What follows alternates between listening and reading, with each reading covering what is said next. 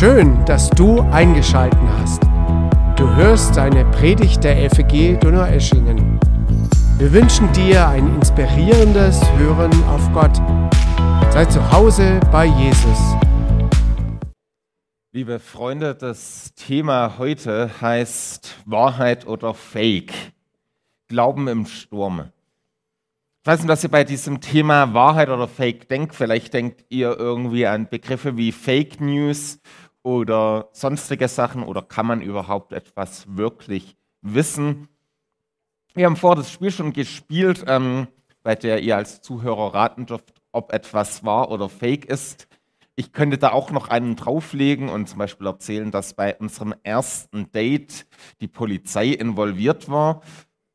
Ist das wahr oder ist das ein Fake? Also bei solchen Spielen ist das noch witzig. Ähm, schwieriger wird es, wenn es um historische, einschneidende Ereignisse geht. Was ist Wahrheit, wenn es um Glauben geht? Was ist da wahr? Woher weiß ich, was stimmt? Ich kann es natürlich voll bis ins Extrem treiben. Ich kann ähm, so weit treiben, dass ich sage, okay, woher weiß ich, dass ich überhaupt irgendwie hier lebe, dass es keine Matrix hier ist? Ähm, aber darum geht es mir heute weniger. Ach ja, und übrigens, damit ihr jetzt nicht den ganzen Gottesdienst drüber nachdenkt, es ist tatsächlich kein Fake gewesen. Bei unserem ersten Date war wirklich die Polizei involviert. Aber erzähle ich jetzt nicht hier im Detail. Ähm, heute geht es natürlich um ein Thema vom christlichen Glauben. Woher weiß ich, ob etwas im Glauben Wahrheit oder Fake ist? Also, woher weiß ich, dass etwas im Glauben echt ist? Wie finde ich Orientierung für den christlichen Glauben mitten im Sturm von allen möglichen Ideologien, Behauptungen, und im Zeitalter von Social Media findet man ja überall auf Insta und Co. alle möglichen Theorien. Woher weiß ich, was da Wahrheit ist? Also was gibt mir da irgendwie Halt und Orientierung? Im Neuen Testament gibt es einen richtig kleinen und unscheinbaren Brief. Ein Brief, den ich meistens zur Kenntnis genommen habe, aber der jetzt nicht so ganz mein Lieblingsbrief war.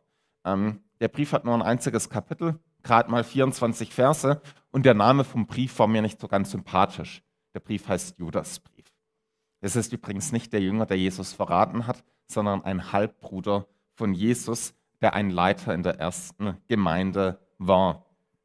Und geschrieben hat er den Brief, als er merkte, wie eine Gemeinde, die er voll mochte, irgendwie so ein Strudel von Fake News und ähm, alternativen Wahrheiten gekommen ist und gemerkt hat, es braucht Klarheit für diese Leute. Da gibt es Unsicherheiten, es braucht Orientierung, damit deutlich ist, wie finden wir quasi das Wahre und wie können wir Falsches als falsch bezeichnen.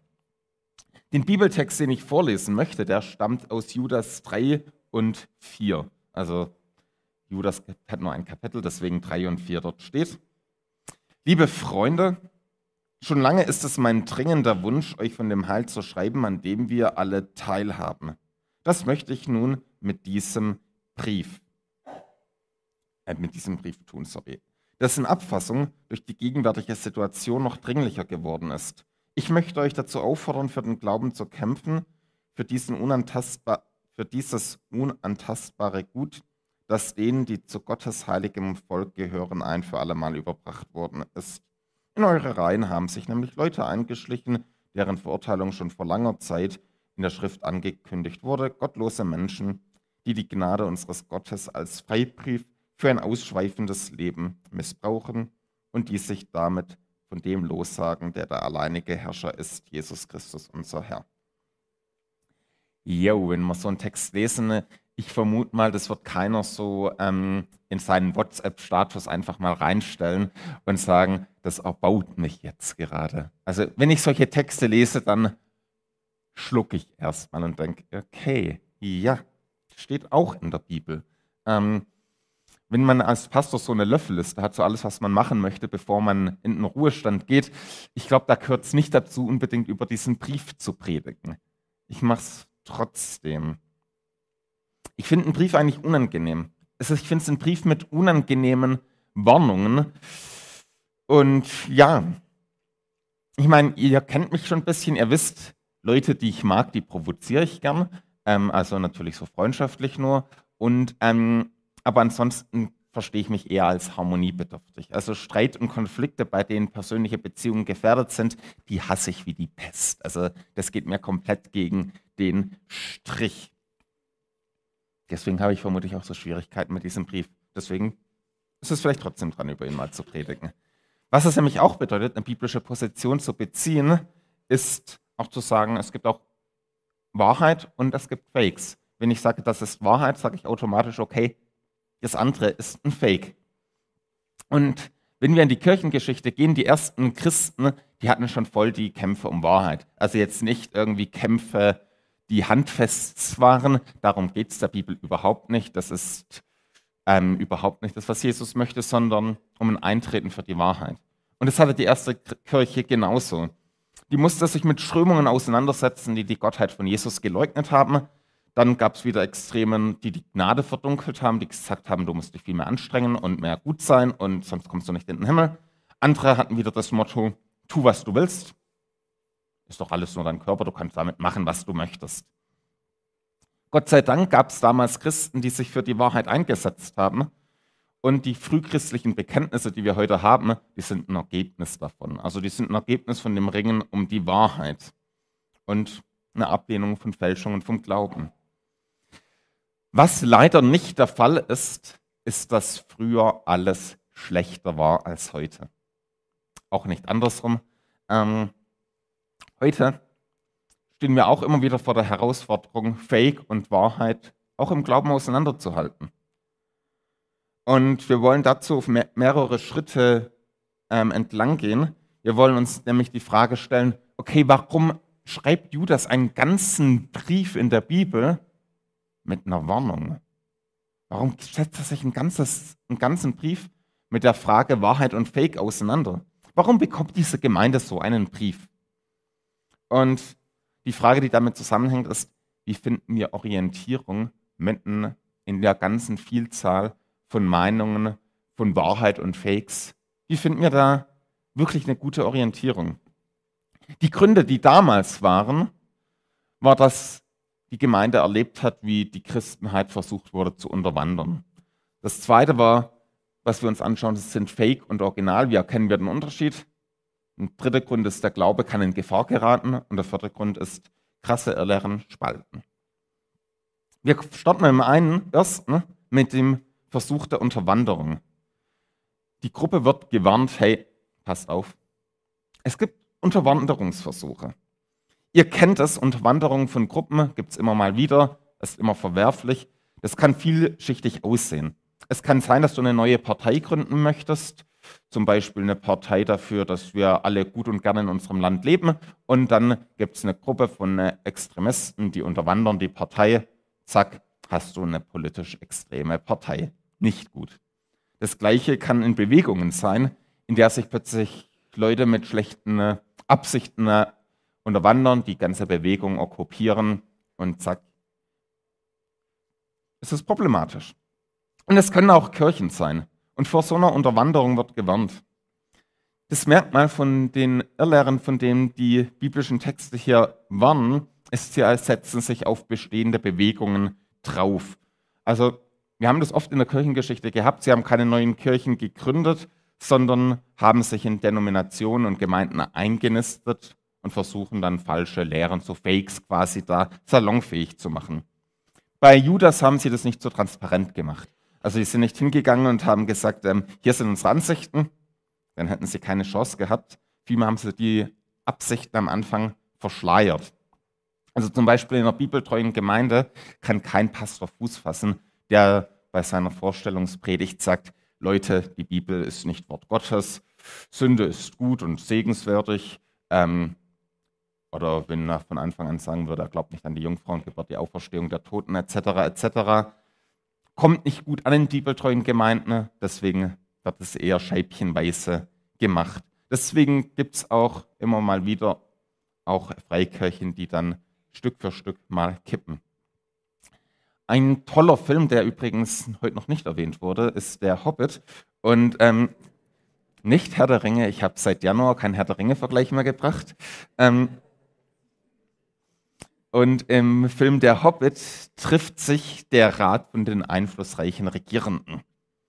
Die Gefahr, die die ganze Welt bedroht, die kam aus Mordor und die schien schon ewig gebannt zu sein. Und alle haben gedacht, jo, alles ist gut, es gibt keine Gefahr mehr. Alle außer Gandalf. Keiner wollte erkennen, dass der Feind seine Kraft neu sammelt und zum Großangriff vorbereitet. Die anderen verschlossen die Augen vor dem aufziehenden Sturm. Sie wollten das Problem nicht sehen und verschoben es. Gandalf war der Einzige in der Besprechung, der das gesagt hat. Und ich fand einen Satz ganz prägend, der gesagt hat, wir waren blind, in unserer Blindheit ist der Feind zurückgekehrt. Ich glaube, manchmal trifft es auch auf die christliche Landschaft in Deutschland zu. Wir haben oft in Deutschland als Christenheit vergessen, Wahrheit und Fakes zu unterscheiden im Glauben. Da gilt es, wir dürfen auch nicht immer so, wir dürfen auch manchmal nicht naiv sein. Deswegen stellen wir die Frage, wie erkenne ich den Unterschied zwischen einem Fake und Original? Was macht ein Fake aus? Woher weiß ich zum Beispiel, dass das jetzt, das ist ein 50-Euro-Schein, dass der echt ist? Woher weiß ich das? Ich meine, es könnte ja auch ein Fake sein, oder? Was ist da das Entscheidende? Könnte ja eine Kopie sein. Also entscheidend ist das Original.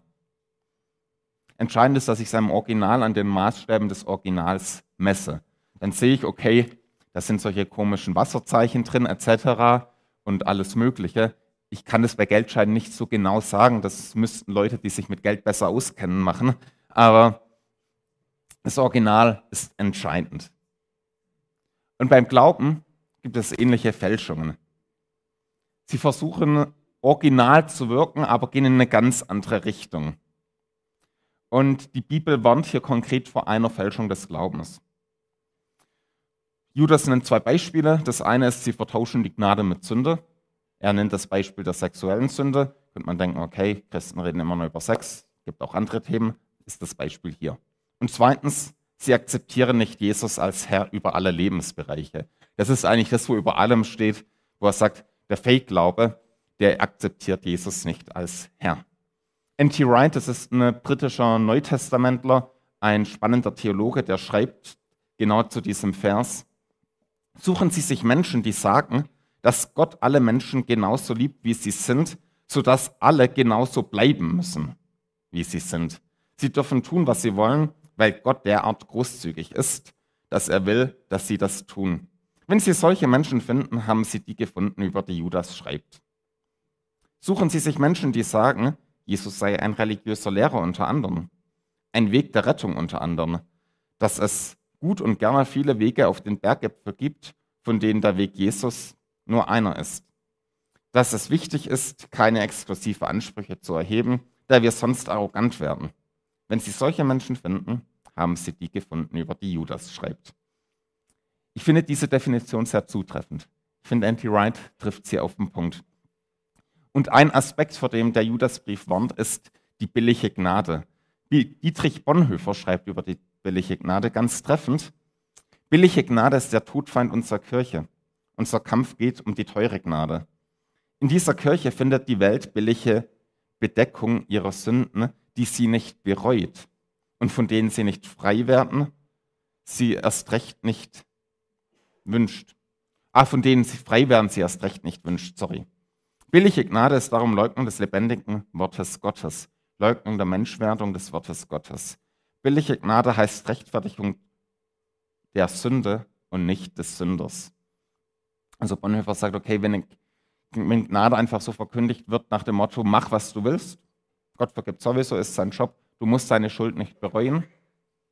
Du kannst sagen, Sünde ist geil und ich habe gar kein Problem damit, mit Sünde. Das ist billige Gnade. Der große Tübinger Theologe, den ich gerade immer weiter entdecke, Schlatter, ähm, bezeichnet es tatsächlich als ein boshafter Glaube, wenn er gleichzeitig Gott und Sünde vereinen möchte. Was damit zusammenhängt, ist, Jesus als Herr über alle Lebensbereiche wird geleugnet. Man kann sagen, aus christlicher Sicht ist die Grundsünde des Menschen, wir wollen nicht, dass Gott Gott ist. Das ist das Grundübel, was die Bibel Sünde nennt. Ich möchte Gott nicht als Gott anerkennen. Ich möchte nicht, dass er über uns herrscht. Gott soll nicht König sein. Jesus soll nicht das Sagen haben. Vielmehr will ich als Mensch das Maß aller Dinge sein. Ich will als Mensch der Maßstab sein, was gut und böse ist. Das ist, was die Bibel Sünde nennt. Und die Folgen davon sehen wir in der Welt. Also überall, auch bei uns selber übrigens, also im Alltag.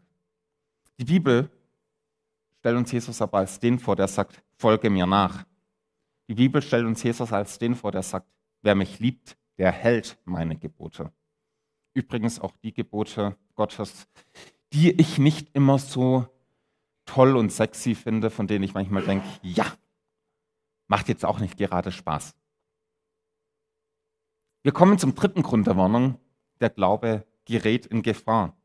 Das Problem vom gefälschten Glauben, oder nennen wir es einfach mal von den Fakes, ist, der Glaube gerät in Gefahr. Wenn Jesus nicht als Herr anerkannt wird, wenn wir unseren eigenen Glauben basteln, dann geht der Glaube unter. Es geht dann nicht darum, dass wir jetzt irgendwie sagen, okay, ähm, man muss ja jetzt ganz irgendwie ängstlich darauf bedacht sein.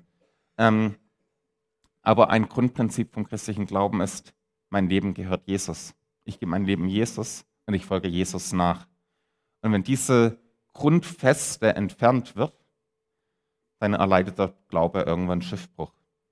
Oder wenn zum Beispiel klare biblische Grundlagen geleugnet werden. Zum Beispiel, wenn die Auferstehung von Jesus geleugnet wird, dann hören christliche Gruppen auf, Kirchen zu sein. Wenn wir leugnen, dass Jesus am Kreuz für unsere Sünden starb, dann hört der Glaube auf, christlich zu sein. Durch die Kirchengeschichte haben wir immer wieder so diese Auseinandersetzung zwischen Wahrheit und Fake. Und es geht gar nicht darum, dass wir uns auf die Fakes konzentrieren und ängstlich dabei bedacht sind, ja nicht auf ein Fake reinzufallen. Entscheidend ist, dass wir das Original anschauen. Was ich manchmal das Gefühl allerdings habe, ist, dass wir in einer Zeit heute leben, wo wir ungern für die Wahrheit einstehen. In der Vergangenheit haben wir gesehen, wie es oft viel zu viele Trennungen unter Christen gab. Also ich kenne Gemeinden, die haben sich über die unnötigsten Sachen gestritten. Also ich meine, die mündliche Überlieferung der Kirchengeschichte sagt, es gab sogar Gemeinden, die sich darüber gestritten haben, ob das Taufwasser warm oder kalt sein soll. Heute könnten wir da uns noch den Kopf langen und denken, ja, ähm, Schön, dass ihr solche Probleme hattet. Ähm, heute habe ich aber das Gefühl, wir finden die Harmonie oft so wichtig, dass wir alles versuchen zu tolerieren. Ich habe manchmal das Gefühl, dass die Einstellung oft heißt, ich habe recht, du hast recht und wir haben uns alle ganz doll lieb. Und was ich auch oft höre, ist, glauben wir nicht alle an den gleichen Jesus? Ist das nicht entscheidend? Glaub du doch an Jesus so, ich glaube an Jesus so. Warum sollen wir darüber diskutieren? Hast du etwa die Wahrheit? Aber der Jesus, den die Bibel bezeugt, das ist ein ziemlich klarer Jesus. Das ist ein Jesus, der tatsächlich Herr über jeden Lebensbereich ist. Er ist Herr über mein Geld, Herr über meine Sexualität, Herr über meine Zeit, Herr über meinen ganzen Lebensstil. Ein Christ, der sagt, mach was du willst. Ein Christus, der sagt, mach was du willst, ist halt nicht der biblische Jesus. Ein Christus, der nicht am Kreuz meine Sünden bezahlt hat, ist nicht der biblische Jesus und Glaube an einen solchen Jesus scheitert. Und was Judas noch schreibt, ist, die Verbreitung von solchen Fake-Wahrheiten spaltet. Ich lese jetzt nicht einen ganzen Vers vor. Ähm, er hat tatsächlich eine Gemeinde gehabt, in der wirklich die Risse da durchgingen. Wir können froh sein, dass wir das in Donaueschingen nicht haben. Wir erleben es in der evangelikalen Landschaft in Deutschland, wie da aber Risse durchgehen. Dort heißt es, ähm, dass es vorausgesagt worden ist und Paulus schreibt, äh, Judas schreibt, das sind eben die Gründe, dass es zu Spaltungen und in Gemeinden kommt. Man kann sagen, Fake Irrlehren, äh, Fake Lehren spalten. Irrlehren spalten Gottes Gemeinde, das war damals so, ist heute so. Der Grund ist, wer mit der Bibel mitgeht und der Bibel treu ist, der kann nicht mit allem mitgehen, was die Bibel falsch nennt. Also Anders gesagt, wenn die Bibel was falsch nennt, kann er es nicht als gut bezeichnen. So rum. Wenn die Bibel sagt, das ist Sünde und ich der Bibel treu bin, sage ich, okay, das ist falsch. Also es ist Sünde. Ich kann nicht sagen, ich segne es zum Beispiel. Wenn ich wenn eine falsche Lehre Ja zur Sünde sagt und Nein dazu, dass die Bibel Wort Gottes ist, dann entsteht Spaltungen in der christlichen Welt und oft auch zu viel Streit. In der evangelikalen Welt in Deutschland haben wir das gerade richtig groß. Ihr habt es bestimmt mitbekommen, wenn ihr die christlichen Medien anschaut. Man schlägt sich verbal die Köpfe ein über das Thema Sexualität. Am Ende könnte man meinen, okay, geht es vielleicht nicht nur um eine Spitzfindigkeit? Nicht ganz. Es geht am Ende tatsächlich um eine Streitfrage, bei der die Bibel relativ eindeutig ist. Es geht am Ende darum, ob Jesus als Herr anerkannt wird oder nicht. Es geht darum, entweder dem Evangelium treu zu sein oder Jesus als Herr nicht anzuerkennen. Das ist der Grund, warum weltweit ganze Bewegungen sich spalten. Ganz aktuell, die anglikanische Kirche hat sich weltweit gespalten. Davor übrigens auch die methodistische Kirche. Spaltungen gehen zwischen Wahrheit und Fake. Anhand von falschen Aussagen über Gott und die Nachfolge von Jesus wird Gemeinde gespalten. Und es ist ein Drama. Also es ist, mir tut es manchmal weh, wenn ich mir die christliche Landschaft in Deutschland anschaue und denke, hey, warum ist da so viel Streit? Was tatsächlich ähm, der Judasbrief macht, ist, er warnt davor, er ist ein Brandbrief davor. Ähm, er sagt auch, dass Gott da nicht tatenlos zuschauen wird, aber dass wir eben auch nicht naiv sein dürfen und Wahrheit von Fakes unterscheiden müssen. Jetzt ist es allerdings so, es ist nicht mein Ziel, dass wir uns jetzt einfach nur darauf konzentrieren, was alles schlecht in der christlichen Welt läuft und denken, okay, zum Glück ist es bei uns in Donaueschingen gut. Könnten wir auch machen. Ähm, aber das hilft uns auch nicht weiter. Es hilft auch nicht weiter, darüber zu schimpfen, wie viel Schlechtes auch in christlichen Gemeinden existiert. Der Blick nur auf Fakes nützt wenig. Also wenn du zum Beispiel politisch interessiert bist und du einfach nur auf Lügen von Politikern schaust und diese, dich nur darauf fixierst, bringt dir recht wenig. Es macht die Stimmung mies, ähm, die Laune wird schlecht, macht keinen Spaß. Was wir brauchen ist, wir müssen uns auf die Wahrheit ausrichten. Statt auf den Fake schauen, auf die Wahrheit schauen. Und deswegen ist die Frage, wie bekommen wir Orientierung in dem ganzen Stürmen der Meinungen und Ideologien? Wir brauchen nämlich Orientierung, aber die Orientierung muss an der Wahrheit geschehen. Die Stürmer, die ändern sich immer wieder. Anfragen an den christlichen Glauben, Fake News und Fake-Sachen, die gibt es immer wieder neue. Die sind äußerst erfinderisch, manchmal wie ein Chamäleon, ändern sich immer wieder. Die ändern sich. Wenn du im Sturm auf hoher See bist, macht es jetzt wenig Sinn, die Augen zuzuhalten und unter Deck zu gehen, so wie das Kaninchen vor der Schlange sitzt. Macht wenig Sinn, kannst du machen, bringt aber nichts. Wenn du im Sturm auf dem See bist, brauchst du, um Orientierung zu bekommen, ein klares Ziel, einen Leuchtturm. Also wenn du im Sturm auf hoher See bist, sei froh, wenn du einen Leuchtturm siehst. Und mir sind hier drei Aspekte wichtig. Erstens die Warnung vor den Extremen. Ich habe vorher gesagt, wir dürfen nicht naiv sein. Gleichzeitig gilt es auf der anderen Seite, wir dürfen nicht übertreiben. Wir dürfen nicht paranoid werden und überall Glaubensabfall sehen. Nicht alles, was eine andere Meinung ist im christlichen Glauben, ist ein Fake. Nicht jede Theologie, die ich für falsch halte, ist eine Irrlehre. Nicht jeder Irrtum führt vom Glauben weg. Es gibt Fragen, das sind wir es, die uns irren. In Gebet, das ich immer wieder versuche, über meine theologische Arbeit zu schreiben, lautet, Herr, lehre mich bedenken, dass ich mich irren könnte. Es gibt Fragen, die sind für den Glauben unverzichtbar. Jesus als Gott, sein rettender Tod am Kreuz, seine Auferstehung, sein Herrsein über unser Leben. Das ist unverzichtbar für den christlichen Glauben. Es gibt auch Fragen, deren Verneinung den Glauben verunmöglicht wenn ich die Auferstehung von Jesus aus den Toten nicht akzeptiere zum Beispiel. Dann gibt es Fragen über die Inspiration der Bibel. Es gibt Fragen in vielen anderen Bereichen. Alles Fragen, die ich in einer ganz oberen Kategorie einordnen würde. Nicht unbedingt, weil alle heilsnotwendig sind, aber weil alle für mich einen Bekenntnisrang haben. Dann gibt es eine zweite Kategorie, Fragen, bei der die Christen unterschiedlich denken können, bei denen die Ortsgemeinde aber irgendwie einen Weg finden müssen. Also wir müssen uns vor Ort irgendwie im Klaren sein, wie machen wir es mit der Taufe? Also taufen wir nur Glaubende, taufen wir Säuglinge und so weiter und so fort. Das ist eine Frage, da können Christen unterschiedlicher Meinung sein. Ich habe liebe Freunde, die haben da eine ganz andere Meinung als ich. Ich würde mich hüten zu sagen, das ist eine Irrlehre. Wir haben andere Erkenntnisse. Hier gilt es, mit einer Demut ranzugehen, aber gleichzeitig muss eine Gemeinde auch ihren Weg finden. Also ich könnte hier keine Kinder taufen, äh, Säuglinge taufen. Ähm, würde bei uns in der Gemeinde auch nicht gehen. Ist auch nicht meine Überzeugung. Eine Gemeinde muss sich vor Ort einigen. Und dann gibt es noch eine dritte Kategorie. Das sind Fragen, bei denen wir in der Gemeinde fröhlich unterschiedlicher Meinung sein können. Fragen, bei denen es auch Wahrheit gibt, natürlich, aber bei denen Christen zu unterschiedlichen Erkenntnissen kommen können. Zum Beispiel der Klassiker ist die Endzeit. Was ist Endzeit? Wie kommt Jesus wieder? Regnet es oder schneit es bei der Entrückung etc. etc. Kann man alles diskutieren. Wurden schon massig Bücher geschrieben, viele dafür sind fürs Altpapier. Anderes Thema. Man kann sich auch über die Bedeutung für den Staat Israel, für die christliche Geschichte von unterschiedlicher Bedeutung sein. Oder ob eine Kindertaufe gültig ist oder nicht. Oder ob, wie es mit dem Dienst der Frau in der Gemeinde ist, etc. Kann man alles unterschiedlicher Meinungen in einer Ortsgemeinde sein.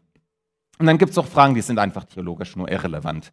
Also zum Beispiel Kleidungsstil, Musikgeschmack, Einrichtung des Gemeindehauses ähm, oder ob das Taufwasser warm oder kalt sein sollte bei nicht zentralen Fragen gilt. Herr, lehre mich bedenken, dass ich mich irren könnte. Da tut uns diese Demut gut. Ich kann mich irren und der andere kann Recht haben. Vielleicht hat sogar der Kindertäufer recht, aber anderes Thema. Ähm, Glaube ich nicht.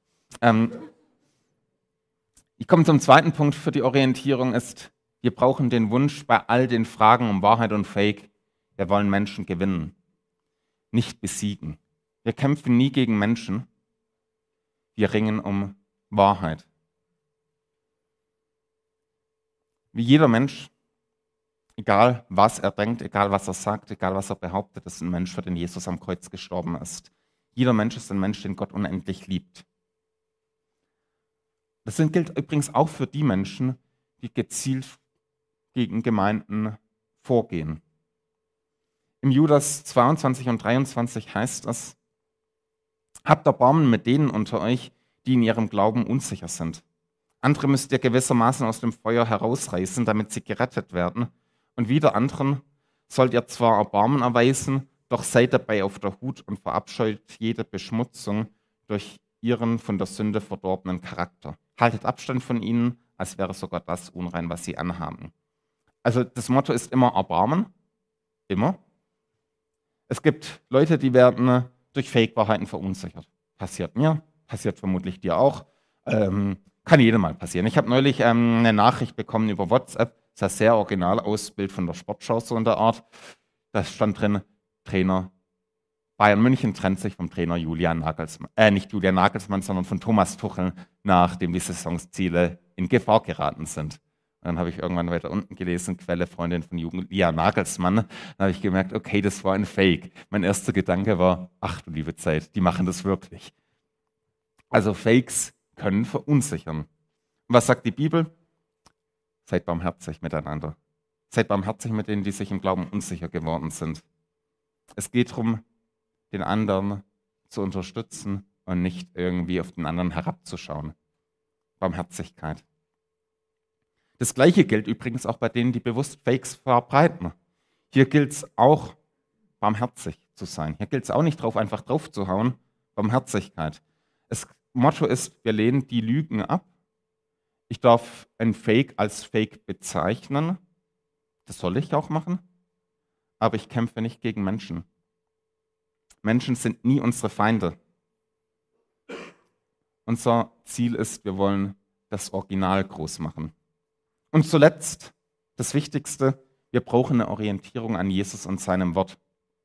Wenn du früher im Sturm, um das Beispiel wieder zu bringen, in der Dunkelheit durch die Wellen geirrt bist, dann brauchte dein Schiff einen sicheren Hafen. Du brauchtest Orientierung am besten anhand von einem Leuchtturm. Und Jesus und sein Wort, das ist unser Leuchtturm und unser Fundament. Das heißt, wenn du wissen willst, was ist Wahrheit in all den Ideologien, in all den Meinungen, nimm deine Bibel und find es heraus. Die Bibel ist unsere Orientierung, als Christen. Es ist der Kompass, es ist unser Navigationssystem. Der Heilige Geist, der redet durch die Bibel zu uns und führt uns. Wenn du auf hoher See unterwegs bist, oder beziehungsweise nicht auf hoher See, sondern in Küstennähe, dann gibt es oder gab es früher Irrlichter, die einen bewusst auf Klippen auflaufen lassen wollten. Also Seeräuber zum Beispiel wollten, dass dann die Schiffe schön an den Klippen zerschellen und haben dann so Leuchtfeuer am Strand angezündet. Was da notwendig war, war dann eine klare Orientierung anhand vom Leuchtturm, um sicher ans Ziel zu kommen. Und da gibt uns in alten Stürmen unserer Welt die Bibel Orientierung. Das ist übrigens der Grund, warum wir als Gemeinden mündige Christen brauchen. Gemeinden können sich gar nicht leisten, auf Bibellesen zu verzichten. Wir brauchen Christen in der Gemeinde, die in der Bibel im Wort Gottes zu Hause sind. Das ist nicht die Spezialaufgabe von einem Pastor. Es ist nicht meine Aufgabe, allein in der Bibel mich auszukennen. Ich kann euch belügen. Ich kann euch Fakes erzählen. Ich kann Sachen erzählen, die einfach nur Käse sind. Habe ich nicht vor. Aber wenn ein Pastor in eine falsche Richtung zieht und die Gemeinde sich nicht in der Bibel auskennt, wer soll da was sagen? Deswegen brauchen wir eine Gemeinschaft von Glaubenden, die in der Bibel zu Hause sind, die sich an seinem Wort orientieren und Jesus nachfolgen, die Jesus als Herr anerkennen und mit ihm gehen, wohin er uns haben möchte. Und damit komme ich zum Schluss. Was machen wir mit dem biblischen Brief? Was macht der Brief mit uns? Neben allen Herausforderungen, die dieser Brief mir bereitet, zeigt er mir die Notwendigkeit, dass ich mich auf Jesus und sein Wort fixiere. Auf das, was mir Orientierung gibt. Anfragen von der Gesellschaft und anderen Strömungen darf ich an seinem Wort prüfen. So kann ich Fake-Wahrheiten zur Seite legen und das Original greifen. Mein Fokus ist aber Jesus und nicht irgendwelche Fakes. Mein Fokus ist die Wahrheit von Jesus und nicht eine Gefahr. Und deswegen dürfen wir uns von Jesus leiten lassen, ihm nachfolgen und seinem Wort vertrauen. Und dabei helfe uns Gott. Amen.